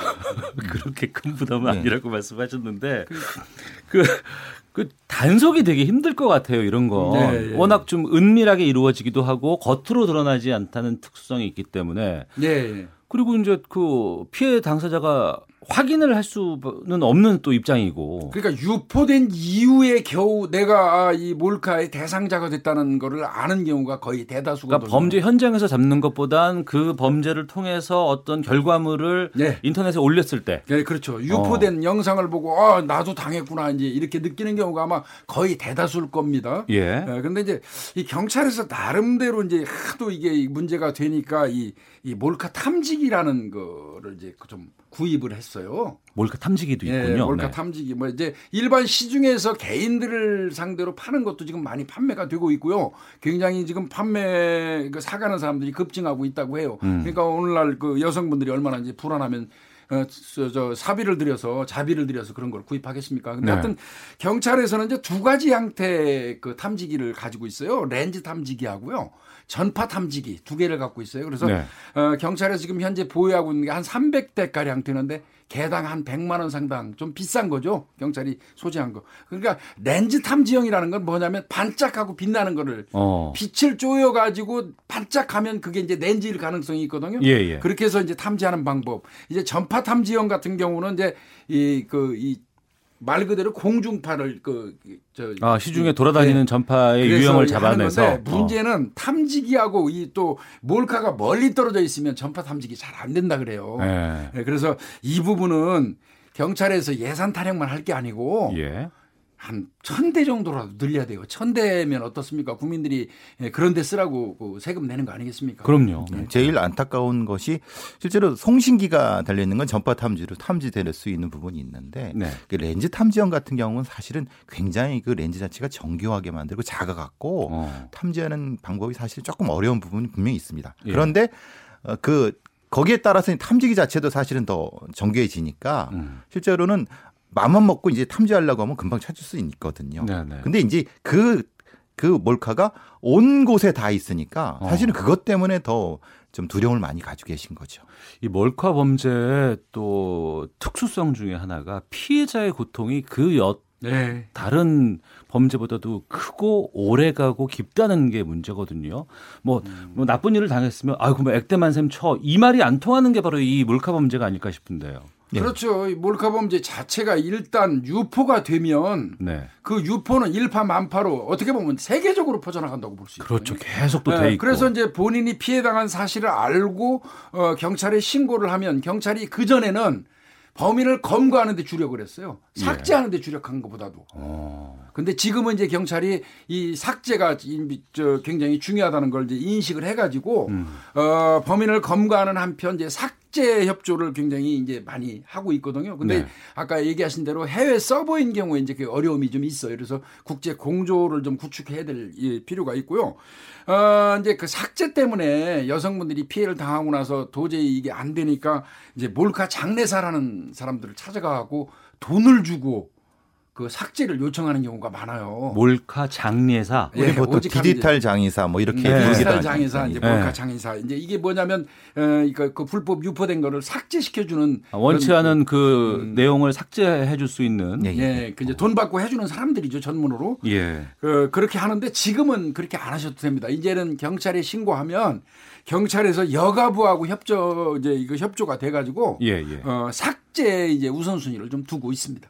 기본적으로 예전에는 그걸 삭제해 준다고 하고 또 사기를 치는 사람들도 그렇죠. 간혹 있었습니다. 예. 그러니까 그렇겠네요. 왜냐하면 어떤 여성분이 와갖고 이걸 삭제해달라고 하는데 실제로는 반만 삭제하고 나머지는 추가 비용을 더 요구해갖고 네, 그런 경우가 많았기 때문에 왜냐하면 이것을 관에서 하는 것이 아니라 정기 어떤 공권력 가진 사람이 하는 것이 아니라 개인이 하는 것 때문에 그랬기 때문에 근데 지금은 이제 그것을 우리 여가부라든가 경찰청에서도 제도적으로 바꿔갖고 적극적으로 해주려고 하니까 그 부분에 적극적으로 이제 신고하셔서 해야 될 것 같습니다. 그럼 내가 몰카 범죄 피해자인 걸 제가 누군가가 확인을 했어요, 제가 네. 그 당사자가 그러면은 경찰서 가서 신고하면 되는 거예요? 네, 일단은 경찰에 가서 신고를 하고요. 예. 범인을 잡아달라고 얘기하는 건 지극히 당연하고요. 더불어서 지금 시중에 유포돼서 돌아다니고 있는 그 영상을 네네. 삭제해달라고 적극적으로 요구를 하셔야 됩니다. 알겠습니다. 현 그 이철성 경찰청장 있어요. 네. 예, 이철성 청장님. 이분이 몰카 실험 대상이 된 적이 있다는 내용은 어떤 겁니까 이게? 얼마 전에 이제 무슨 청장께서 나오셔서 국정감사장에서 여당의 뭐 여자 국회의원께서 이제 그 이 물병에 있는 것에 장치를 갖고 일종의 지금 찍히고 있는 거 아십니까라고 해가 로톡을 보여주셨죠. 그래갖고 이제 화제가 된 적이 있었죠. 심각성을 환기시키는 그렇죠. 차원에서 경찰청장도 이 몰카 범죄 희생자가 될 수 있다라는 걸 그 그렇죠. 국정감사장에서 확인한 거군요. 예, 지금 국정감사하고 있는데 나한테 몰카 당하셨습니다. 그 얘기예요. 저 청장도 경찰청장도 깜짝 놀랐죠. 그러니까 이 정도로 몰카 범죄가 심각하다. 경찰에서 이 부분을 좀 인식을 해라. 네. 그런 의도에서 아마 이제 그런 걸 했던 것 같습니다. 예. 그 이후에 또 경찰 쪽에서의 또 대응도 좀 더 적극적이지 않았을까 싶은데. 그렇죠. 아무래도 실제로 이제 그 경찰들이 대부분 이제 남성들이 많기 때문에 그 심각성 자체를 사실 예전에도 잘 몰랐지만 요새는 많이 좀 인식이 바뀌어갖고 이제 이걸 심각한 범죄 그리고 이거 피해 구제 쪽으로 많이 좀 개선해 나가는 취지입니다. 예, 배 교수님 그 몰카범의 좀 심리적인 특징 같은 것들이 좀 드러난 게 있습니까? 아무래도 이제 이 사람들은 이제 기본적으로는 이제 관음증, 비접촉성 성범죄의 초기 단계고 각성 자체가 이제 그 시각적인 각성을 우선적으로 합니다. 네. 그래서 이제 말하자고 하면은 처음에는 이제 이 어떤 사회적 소외가 이 이제 시각적인 형태의 그 각성으로 나타나고 하는데 그 다음에 이것에 대한 개통적으로는 그것을 쉽게 접할 수 있는 시스템 구조적인 부분 때문에 이게 더 극단적으로 확대되는 부분이 있는 거죠. 그러니까 두 가지 같이 되는 겁니다. 그러니까 즉흥적인 것보다는 좀 심리적인 요인들이 좀 강하게 강하죠. 네. 그렇기 때문에 일종의 중독이 되는 겁니다. 중독성. 네. 중독이라고 생각하십니다. 우리가 이제 뭐 마약이라든가 담배라든가 술 이런 중독이라고 하니까 이런 형태의 그 짜릿한 이런 어떤 스릴 같은 것을 즐기는 형태로 진화가 되면 그 다음부터는 이건 치료를 해야 됩니다. 맞습니다. 네. 그러면은 그 검거돼서 만약에 그 죄를 그 판별받고 뭐 감옥에 갔다가 나와서도 또 재범의 우려가 있겠네요. 아, 이거는 상습성, 재범의 우려는 어떤 것보다도 많죠. 폭력이나 성범죄 같은 거는 재범의 우려가 많죠. 마약이라든지 이런 거는. 네. 그래서 이제 치료 감호를 좀 처벌에 있어서 병행해야 되는 게 아니냐 이제 이런 얘기가 나오는데 네네. 그 이유가 뭐냐면요. 사실은 이제 이 전자발찌는 모든 그 성범죄 초기에는 성범죄 이 범죄자들한테 전자발찌 착용을 거의 의무하다시피 했었어요. 예. 그런데 이제 성범죄의 양태가 엄청나게 많은데 비교적 경미한 성범죄자한테도 전자발찌를 그 부착하도록 하는 거는 좀 너무한 거 아니냐 해가지고 이게 완화되다 보니까 예. 사실상 이제 이른바 몰카라고 하는 카메라 등 이용 촬영죄에 대해서는 거의 제외가 됐어요. 아, 이 몰카 범죄에 예. 해당하는 사람들은 전자발찌 안 차요? 거의 전자발찌에서는 그 이제 해당 사항이 없다 보니까 예. 뭐 이거는 어떤 면에서는 사실은 조금 전에 우리 배 교수님 얘기하신 것처럼 상습성이고 이게 갈수록 자꾸 진화하기 때문에 오히려 이 사람들을 통제할 필요가 있는데 네. 오히려 완화되고 있다 이런 부분 때문에 이제 문제가 있어서요. 일종의 이게 정신질환이거든요. 예. 그래서 치료 감호를 병행하면서 전자발찌 부착 같은 것도 다시 한번 심각하게 고려할 때가 아닌가 싶습니다. 두 가지가 있습니다. 그러니까 이 전자발찌를 고려할 때 그 전자발찌 특수한 전자발찌가 뭐냐면 디지털 접근권을 못하게 하는 겁니다. 네. 말하자면 인터넷이라든가 아니면 인터넷 사이버 망 자체를 접근하기 못하게 하는. 그러니까 접근하게 되면은 경보가 울리는 형태로 되는 게 이 사람들한테 그렇게 해야 됩니다. 예. 그러니까 보통 우리가 전자발찌라는 것을 아동 성범죄자한테는 아동이 모이는 곳에 못 가게 하는 거지 않습니까? 그렇죠. 그리고 그런 방식이라고 하면 이 사람들한테는 그 사이버 망 자체에 접근을 못하게 하는 쪽으로 인터넷 사용을 제한한다거나 그렇죠. 전자발찌가 그렇게 도구로 만들어져야 되는 겁니다. 예. 그게 계속 한 번 하게 되면 극단적인 형태로 진화가 급격하게 이루어집니다. 앞서서 뭐 렌즈를 찾는다거나 전파를 확인한다고 하는데 몰카범들은 주로 어떻게 검거를 하세요? 일단은 이제 몰카 그 신고가 들어오게 되면 경찰들이 가서 그 현장에 출입했던 사람들을 찾죠. 예. CCTV를 분석한다든지. 그 다음에 이제 그거는 뭐 바로 그 직후고요. 거의 대다수가 이제 유포가 됐을 경우에 이제 추사에 착수해가지고 IP 추적을 통해서 거의 검거하는 형태죠. 네. 네. 기본적으로 그 찾아가서 특정하고 그 다음에 그 입증하는 건 어렵지 않습니다. 왜냐하면 그 증거가 바로 있습니다. 왜냐하면 그걸 절대 버리지 않습니다. 예, 예. 꼭 그 어디에 보관해 두는 거죠. 자기의 USB라든가. 아, 뭐 보고 나서 삭제한다거나 이런 게 아니고. 예, 왜냐하면 그걸 자기가 각성하려고 하는 것이 있기 때문에. 네. 근데 문제는 이 사람들이 아까 말씀드린 것처럼 재범의 가능성이 높기 그렇죠. 때문에 네. 처벌이 사실은 어느 정도까지는 치료와 같은 강화가 돼야 되는데 지금은 사실은 벌금형에 그치는 것이 많기 때문에 좀 많이 좀 답답한 수준입니다. 아, 벌금형밖에 안 받아요? 거의가요. 이거 좀 통계가 있습니다. 2016년도 9월경에 여성 변호사회에서 서울 지역에 있는 이제 그 변호사 그 서울 지역만을 그 통계로 해가지고 해보니까 법원의 1심 결과예요. 1심 결과가 벌금이 71.9%예요. 그것도 300만 원 이하는 79%에 육박합니다. 예. 그리고 거의 벌금인 거죠. 집행유예가 한 14% 정도. 큰 죄가 아닐 거라고 생각하고 예, 더 할 수 있겠군요. 선고유예가 7.46%, 실형받은 거는요 5.3%예요. 100명 중에 5명이거든요. 예. 이러다 보니까 이건 거의 솜방망이 처벌 형태로 가고 있다는 것이죠. 예. 실제로 실형받은 경우도 이것만인 게 아니라 다른 거. 그거를 팔려고 할 때 뭐 사기라 이런 게 연결돼 갖고 하는 경우가 많고 대부분의 경우는 그래서 이런 자조 섞인 게 나오는 거죠. 예. 아니 뭐 100만 원이나 200만 원 있으면 되는데 뭐라고 하는 이 상당히 좀 답답한 상황이에요. 재수가 없어서 걸렸네 이렇게 생각할 이렇게 수 생각한다는 있기 때문에. 겁니다. 절대 그렇게 생각하면 안 돼. 이건 오히려 형량을 높이거나 아니면 아예 치료 감호 쪽으로 가거나 아니면 여러 가지 실제적인 방식의 차단 방법이 있어야 되는 겁니다. 예. 그러니까 판사님들의 어떤 생각에 좀 차이가 있어야 할 것 같아요. 카메라 등 이용 촬영죄에서 촬영에다가 이 포커스를 두면 안 되고요. 네. 촬영을 해가지고 유포됨으로 인해서 여성들이 2차, 3차 피해가 예상된다. 네. 거기까지 감안해가지고 형을 좀 부과하는 게 맞지 않겠나 싶은 거죠. 김복준 교수께서 상당히 중요한 얘기를 해주신 것 같아요. 그렇죠.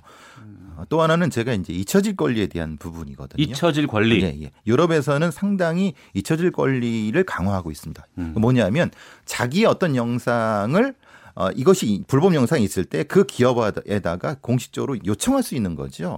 근데 우리 같은 경우는 그 법체계가 아주 미흡합니다. 네. 그러니까 그래서 이제 개인이 쫓아가서 이걸 뭐 삭제해달라고 하고 지금은 좀 나아졌지만 그래서 그런 어떤 일종의 사회권으로서 이런 것도 반드시 필요할 거라고 보고요. 네. 또는 기술적인 개발 문제입니다. 왜냐하면 실제적으로 이런 부분에서는 우리의 IT 역량이 얼마나 강합니까? 그것을 이런 불법 영상을 삭제할 수 있는 여러 가지 어떤 기술적인 것을 개발하는데 좀 투자를 해야 될 거라고 생각합니다. 네. 그러니까 지금 상태는 뭐냐면 몰카범, 유포범들을 쫓아가기 급급합니다. 그러니까 조금 더 그 기술적으로 조금 더 우위에 있게 되면은 차단하는 방법도 좀 나아지지 않을까 싶습니다. 알겠습니다. 피해자의 영혼마저 파괴하는 중대한 범죄라고 저희들은 생각하고 있어요. 네. 그렇기 때문에 두 분과 함께 이런 얘기를 좀 나누고 있는데 지금도 범죄를 궁리 중인 몰카범들에게 좀 매서운 좀 따끔한 한마디씩 좀 해주시길 부탁드리겠습니다. 이제는 뭐 그동안은 뭐 이 저 좀 상대적으로 이게 관심들이 좀 즐거웠다고 볼 수 그렇게 하면 뭐 그렇게 얘기하면 안 되겠지만 그랬지만 지금은 이제 전 국민의 어떤 그 이슈가 됐습니다. 네. 그리고 이제 아까 우리 그 앵커께서 말씀하신 것처럼 사람을 살해하면 사람의 생명을 뺏는 것이지만. 여성의 어떤 이런 그 몰카 범죄로 인해서는 그 여성의 영혼을 죽이는 거거든요. 네. 그래서 그 사태 이제 그 심각성을 다들 인식을 하고 있고 국민적 관심이 많기 때문에 이제는 아마 검거 활동도 활발히 될 거고요. 예방과 더불어서요. 그리고 반드시 경찰도 끝까지 추적해서 이제 검거한다고 합니다. 그리고 해외 서버를 두고 있어도 이제 그 국제 공조 수사를 통해서 끝까지 추적해서 검거한다고 하기 때문에 네. 이제 그런 짓은 안 했으면 좋겠습니다. 예, 이거는 영혼을 파괴하는 범죄입니다.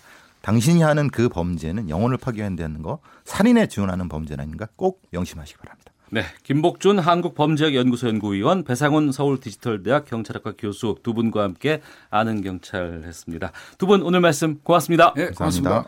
이어서 헤드라인 뉴스 듣고 기상청 교통정보센터 들른 후에 다시 이어가겠습니다.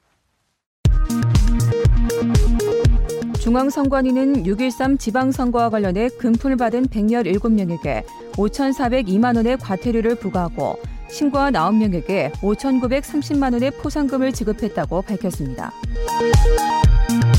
중앙선거관리위원회는 내일부터 6.13 지방선거 투표가 끝나는 당일 오후 6시까지 선거와 관련한 여론조사 결과를 공표하거나 인용해 보도할 수 없다고 밝혔습니다. 올해 대학 수학능력시험의 출제 경향과 난이도를 가늠할 수 있는 모의평가가 내일 시행됩니다. 금융감독원이 삼성증권 배당 오류 사태에 대한 징계 절차에 착수했습니다. 프랑스 파리오 페라발레 제1무용수로 활약 중인 박세은이 무용계 아카데미상으로 통하는 부누아드 라당스의 최고 여성무용수상을 받았습니다. 지금까지 헤드라인 뉴스 정원나였습니다. 이어서 기상청의 송소진 씨 연결합니다. 오늘의 미세먼지 정보입니다. 지금 하늘이 다소 부옇게 보이는 곳은 초미세먼지 농도가 높은 상태입니다. 현재 서울의 초미세먼지 농도가 1세제곱미터당 41 마이크로그램, 대구와 인천, 부산은 44, 광주 40 마이크로그램 등으로 수도권과 경상도, 전라북도와 전남 일부 지역은 지금 초미세먼지 농도가 나쁨 단계로 나타나고 있는데요.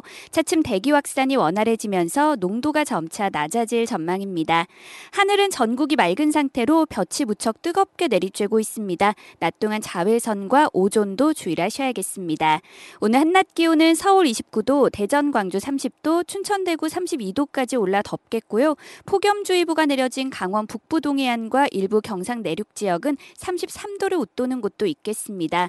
이렇게 기온이 크게 오르면서 대기가 점차 불안정해져 강원 남부 산간과 경상 내륙 지역에는 한때 5에서 10mm 정도의 소나기가 내리겠습니다.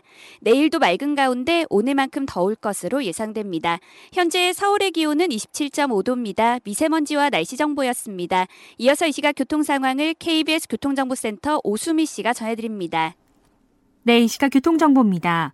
오늘 현충일을 맞아 국립대전현충원에서는 추념식이 열리면서 교통혼잡으로 통제 구간이 있습니다.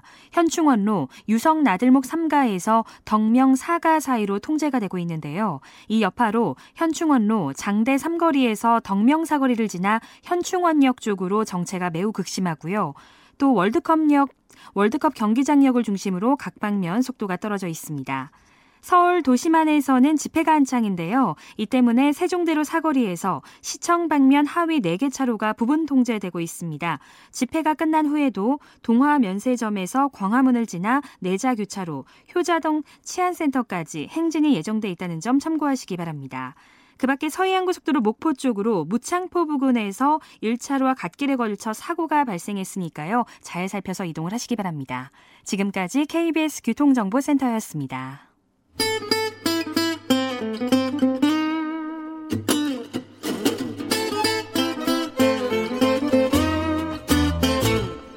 오태훈의 시사본부. 내년 3.1운동 100주년을 앞두고 유관순 열사의 서훈 등급을 격상할 것을 요구하는 목소리가 높습니다. 그 유관순 열사의 고향 충청남도가 서훈 등급이 일부 친일파보다 못한 3등급이라는 사실을 알리고 이 적절한 등급으로 올려달라고 요구하는 범국민 운동을 제기했다고 하죠. 여기에 그 유관순 열사의 모교인 이화여고 후배들도 적극적으로 나서고 있다고 합니다. 이화여고 1학년 윤수진 양 전화 연결해서 좀 말씀을 나눠보겠습니다. 윤수진 양 나와 계시죠? 네, 안녕하세요. 네, 안녕하세요. 그 청와대 게시판에 유관순 열사의 서훈을 올려달라는 청원을 올렸다고 들었습니다. 어떻게 해서 이 청원을 하게 됐는지를 말씀해 주세요. 아, 이게 원래 예. 네, 유관순 열사님께서 네. 이제 서훈 등급에 따라서 정부에 대한 예우를 다르게 받게 되는데요. 네. 근데 유관순 열사는 서훈이 3등급밖에 되지 않으셔서 네. 이제 대통령께 헌화도 못 받는 그런 대우를 받고 계십니다. 이는 유관순 열사께서 세우신 공적에 못 미치는 대우를 받고 계시고 있는 것이기 때문에 네. 서훈 등급을 올리는 청원이 진행 중에 있습니다. 예, 이 서훈이라는 게 구체적으로 어떤 건지를 좀 설명해 주실 수 있겠어요?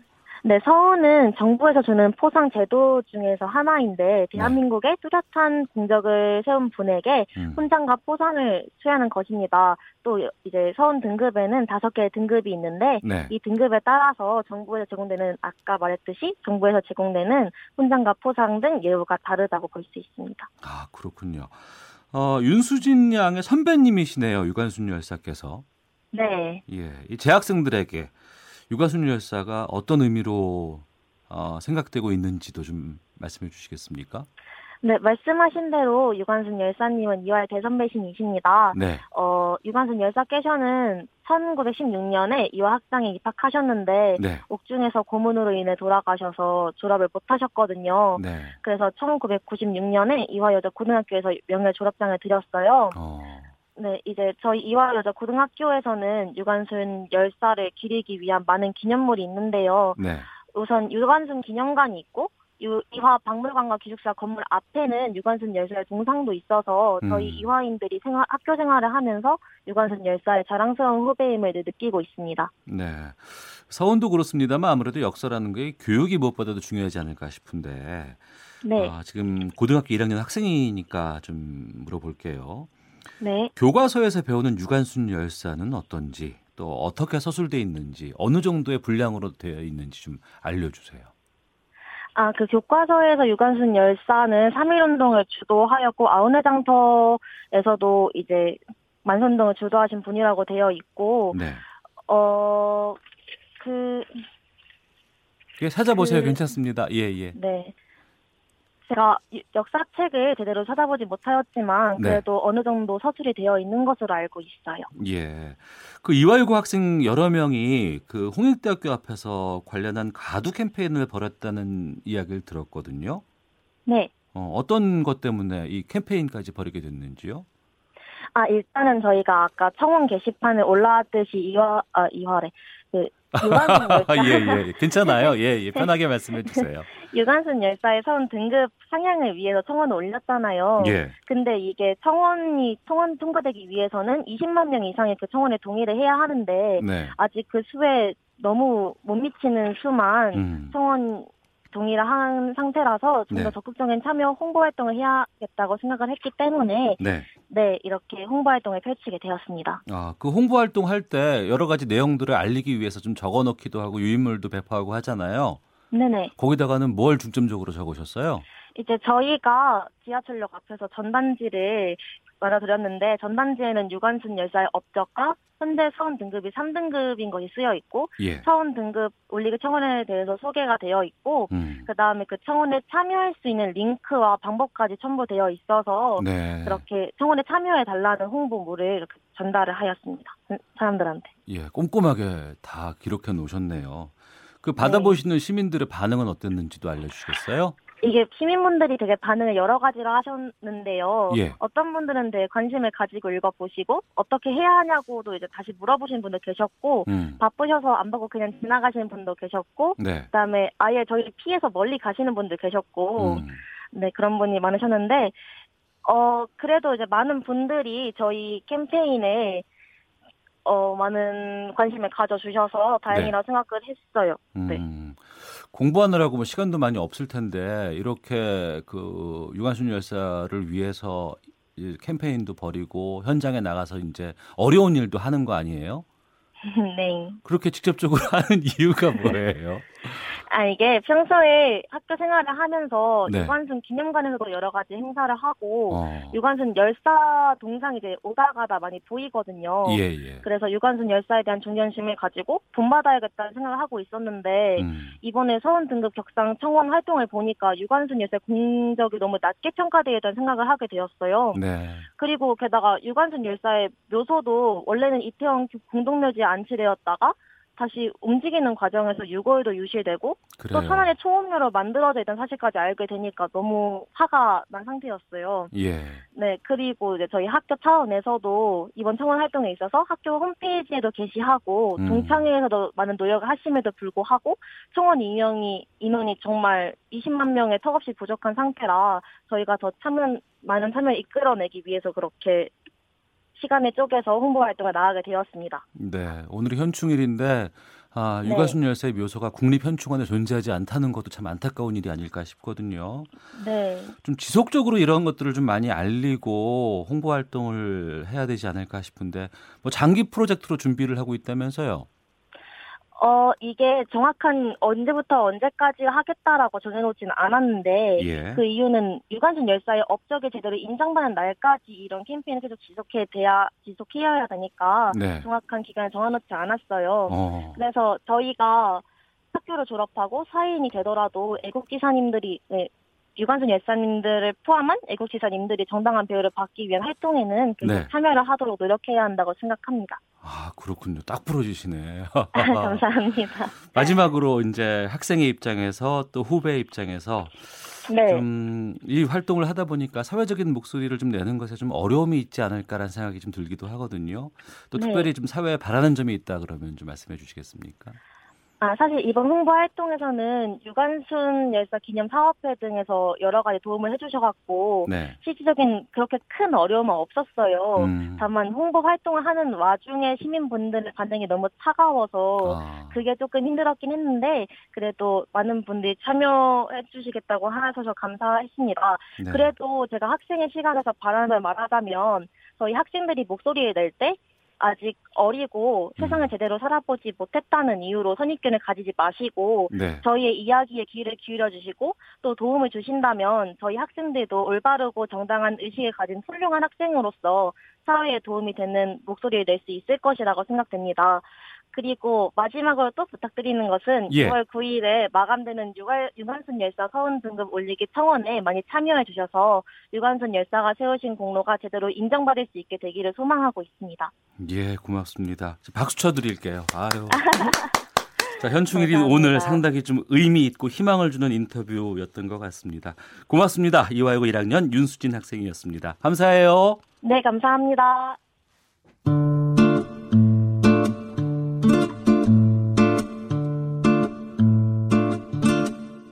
오태훈의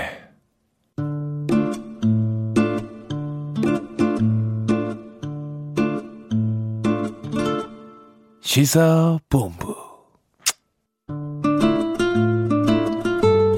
예, 이번 지방선거 사전투표가 3일 앞으로 다가왔습니다.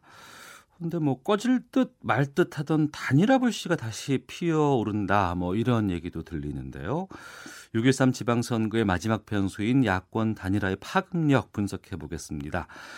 김성환의 뉴스 쏘다 시사평론가 김성환 씨와 함께합니다. 어서 오십시오. 네, 안녕하세요. 서울시장 선거 야권 단일화 변수가 좀 생겼어요.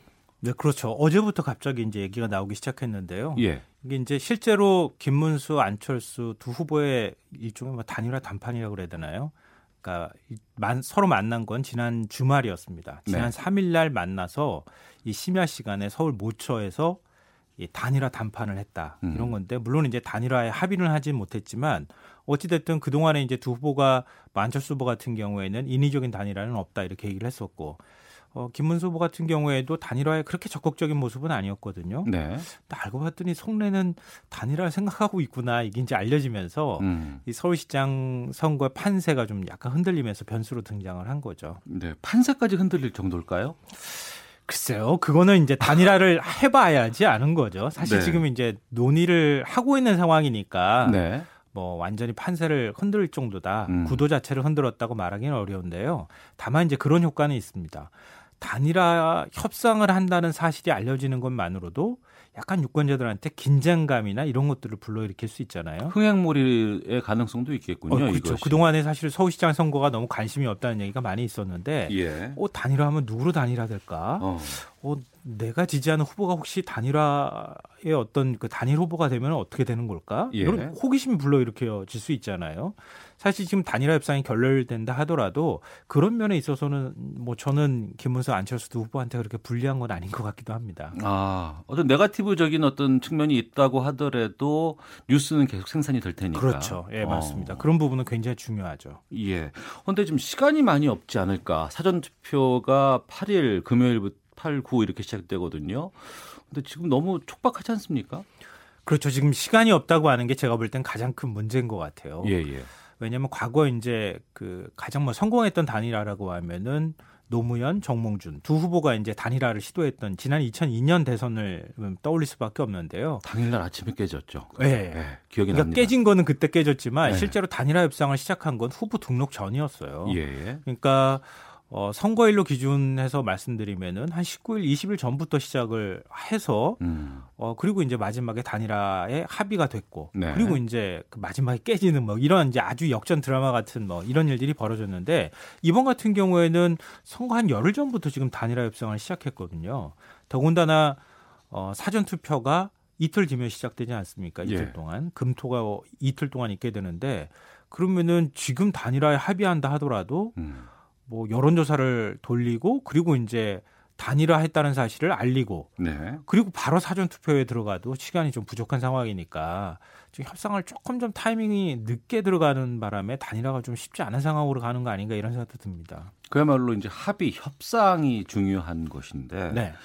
양측에 주장하는 입장이 있을 거 아니에요. 그 차이가 크면 클수록 또 단일화가 어렵지 않겠습니까? 제가 볼 땐 큰 것 같지는 않아요. 아, 그래요? 서로 양보하라고 지금 요구하는데 그게 일단 가장 클 것 같고요. 예. 상대편이 포기하라고 요구하는 게 제일 무리한 요구죠, 사실은. 그리고 이제 그 다음에는 여론조사를 어떻게 할 것이냐의 부분에서 이견 차이가 있는 것 같은데요.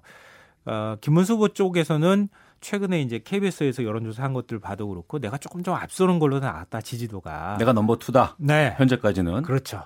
그러니까 지지율로 말하면 내가 좀 앞서는 거니까 여론조사로 후보 단일화를 한다면 지지도로 하자 이렇게 얘기를 하고 있고요. 안철수 후보 쪽에서는 뭐 자신이 없다고 제가 말씀드리긴 좀 어렵지만 후보 적합도 면에서는 내가 좀 앞서는 거 아니냐. 더군다나 이제 확장성이라고 하는 측면에서 보면은 내가 유리하다 이런 판단을 하는 것 같고요. 그래서 안철수 후보 쪽에서는 단일화 방식을 지지도보다는 좀 다른 방식으로 했으면 좋겠다 이렇게 지금 얘기를 하고 있는 것 같아요. 예. 그러니까 안철수 후보는 후보 적합도로 판단하는 게 좋겠다 이렇게 생각을 하는 것 같습니다. 그런 면에서 서로 합의가 좀 안 됐던 것 같아요. 당사자들은 그것이 되게 상당히 큰 차이가 벌어질 수 있는 역할이라고 생각하시겠지만 유권자들은 뭐 그게 뭐가 다를까 싶은데 지지도, 뭐 적합도, 경쟁력 이게 실제 결과에서 좀 차이가 납니까? 엄청난 차이가 나올 수 있습니다. 아, 그래요? 예. 그것 때문에 사실 여론조사로 단일화하는 후보들이 이 방금 전에 말씀하셨던 것처럼 지지도, 적합도, 경쟁력 어느 것으로 하느냐에 따라서 결과가 다르게 나와서 이 후보 단일화의 어떤 방법론에 있어서 굉장히 이견이 많이 발생합니다. 예를 들어서요. 2002년 대선 당시에 노무현 정몽준 후보 단일화할 때는 설문 문항이 이랬어요.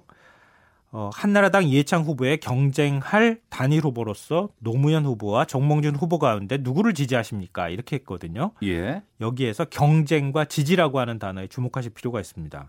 경쟁력과 지지도를 두 개를 다 넣어서 이 후보를 투표를 하도록 일종의 이제 선택을 하도록 그렇게 이제 여론조사 설문 항목을 구성을 했거든요. 네네. 근데 처음 초안에는 대항할이라고 하는 단어가 들어가 있었어요. 아, 이회창 후보의 대항할. 예. 근데 정몽준 후보 입장에서는 노무현 후보가 굉장히 좀 그 야권의 지지세가 강했고 좀 강하다는 인식이 있잖아요. 이제 그런 인식 때문에 만약에 그 문구가 들어가면 이 불리하다 내가 예, 오히려 노무현 후보를 선택할 가능성이 높다. 뭐 이렇게 해서 사실은 경쟁이라고 하는 단어와 지지라는 단어를 넣었던 거죠. 네.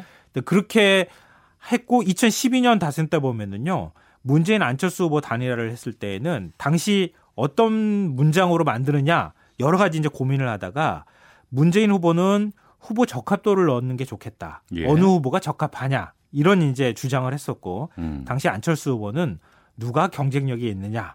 누구 지지를 더 많이 하느냐 네. 이걸 단어를 넣으려고 노력했어요. 근데 적합도가 들어가게 되면 당시 정치 경력이 많은 문재인 후보한테 좀 유리한 결과가 나올 가능성이 있었고요. 안철수 후보 같은 경우에는 당시에 반문 정서가 좀 있었잖아요. 예. 경쟁력에서 확장성에서 내가 좀 유리하다. 뭐 이런 판단 때문에 그걸 넣느냐 마느냐 가지고 막판에 뭐 단일화 협상을 하다가 안철수 후보가 심야 시간에 그랬죠. 나 그냥 포기하겠다 이렇게 해서 이제 사실 끝까지 가지는 못했죠. 예. 저는 글쎄요 이번 단일화 협상이 좀 본인들이 계속 이것을 뉴스화 삼는 것이 선거 이기는 것보다는 지방선거 이후를 봤을 때 좀 정계 개편과 맞물려 있다는 것이 아닐까 싶거든요. 어떻게 보십니까? 후보 쪽에서 이미 인정하고 있는 바예요. 이거는.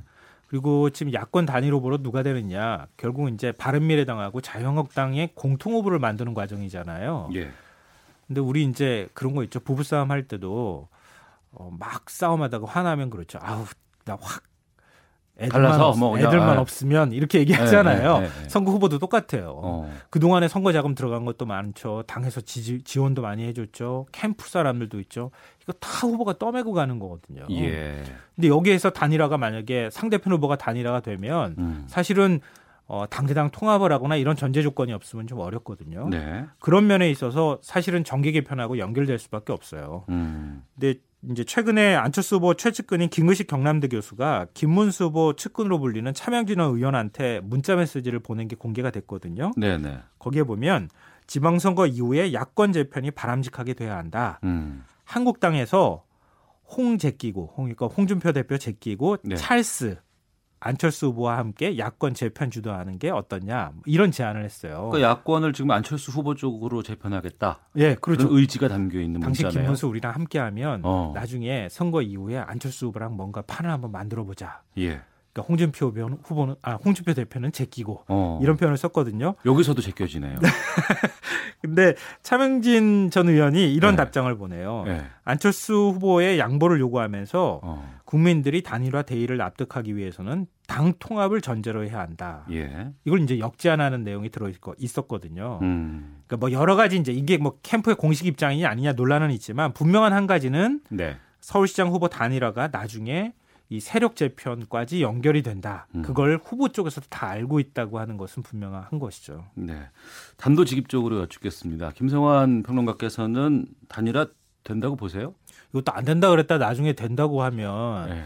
그렇잖아요. 그러니까 이름을 걸고. 근데는 저는 되기 쉽지 않다고 봅니다. 쉽지 않다. 앞서 말씀드렸던 것처럼 시간이 일단 없습니다. 예. 그러니까 단일할 시간은요. 지금 한 36시간도 남지 않았어요. 그러니까 그것도 사실은 어느 한쪽 후보가 양보한다는 전제가 있어야 되는 것이고요. 예. 여론조사를 돌린다고 하면은 오늘 중으로 단일화 해야 됩니다. 현재까지는 그 관련된 뉴스가 나오는 건 없잖아요. 예, 아직은 없어요. 물밑 협상은 진행되는 것 같지만. 네. 단일화 합의했다는 소식이 안 들리거든요. 근데 쉽지 않고요. 말씀드렸던 것처럼 정계 개편하고 연결되는 문제이기 때문에 어느 양쪽 후보 선뜻 양보한다는 말을 하기가 좀 어려운 상황이라는 거죠. 네. 그래서 단일화하기 좀 어렵고요. 사실은 두 후보는 지금 약간 좀 외통수에 몰린 측면이 있습니다. 어떤 거죠? 왜냐하면 이번 그 지방선거에서 서울시장 선거가 상징성이 굉장히 큰 거잖아요. 그렇죠. 네. 근데 1등 싸움이 아니라 2등 싸움을 하고 있다는 얘기가 있었죠. 예. 근데 김문수 안철수 두 후보가 누가 3등이 되는가 누가 2등이 되는가 굉장히 좀 걱정이 많았거든요. 그럼요. 맞습니다. 그러니까 더 사실은 단일화 욕구가 좀 생긴 측면이 있어요. 차라리 그냥 뭐 양보하는 모습으로 보여지면 훗날을 도모할 수 있는데. 근데 또 양보를 한다 하더라도 훗날을 약속하는 것들을 받고 양보를 그렇겠죠. 해야 되는 거죠. 네. 근데 3등으로 남아버리면 내 갈 길이 이제 없어지는 거 아니겠습니까? 그러니까 거의. 겁나죠. 겁나니까 단일화 해야죠. 아, 그래서 그 아쉬움 때문에라도 끈을 좀 잡고 있지 않을까. 근데 단일화를 하면 또 문제가 되는 게 뭐냐면 단일화 했을 때 두 후보가 단일화해서 지지도가 높게 나오거나 플러스 알파가 되는 시너지가 나와서 결과가 좋아야죠. 박원순 후보를 이겨야 한다는 게 필요하잖아요. 네. 근데 어느 한쪽 후보로 단일화 됐어요. 만약에 제가 단일화 후보가 됐어요. 예. 근데 박원순 후보한테 지면 어떻게 되죠? 저는 진짜 완전 역적되듯이 그렇게 될 거 아닐까요? 선거 책임을 다 뒤집어 써야 되거든요. 그러겠네요. 네네. 이게 쉽지 않습니다. 다 너 책임이야 이렇게 떠넘 그렇죠. 받을 수 있으니까.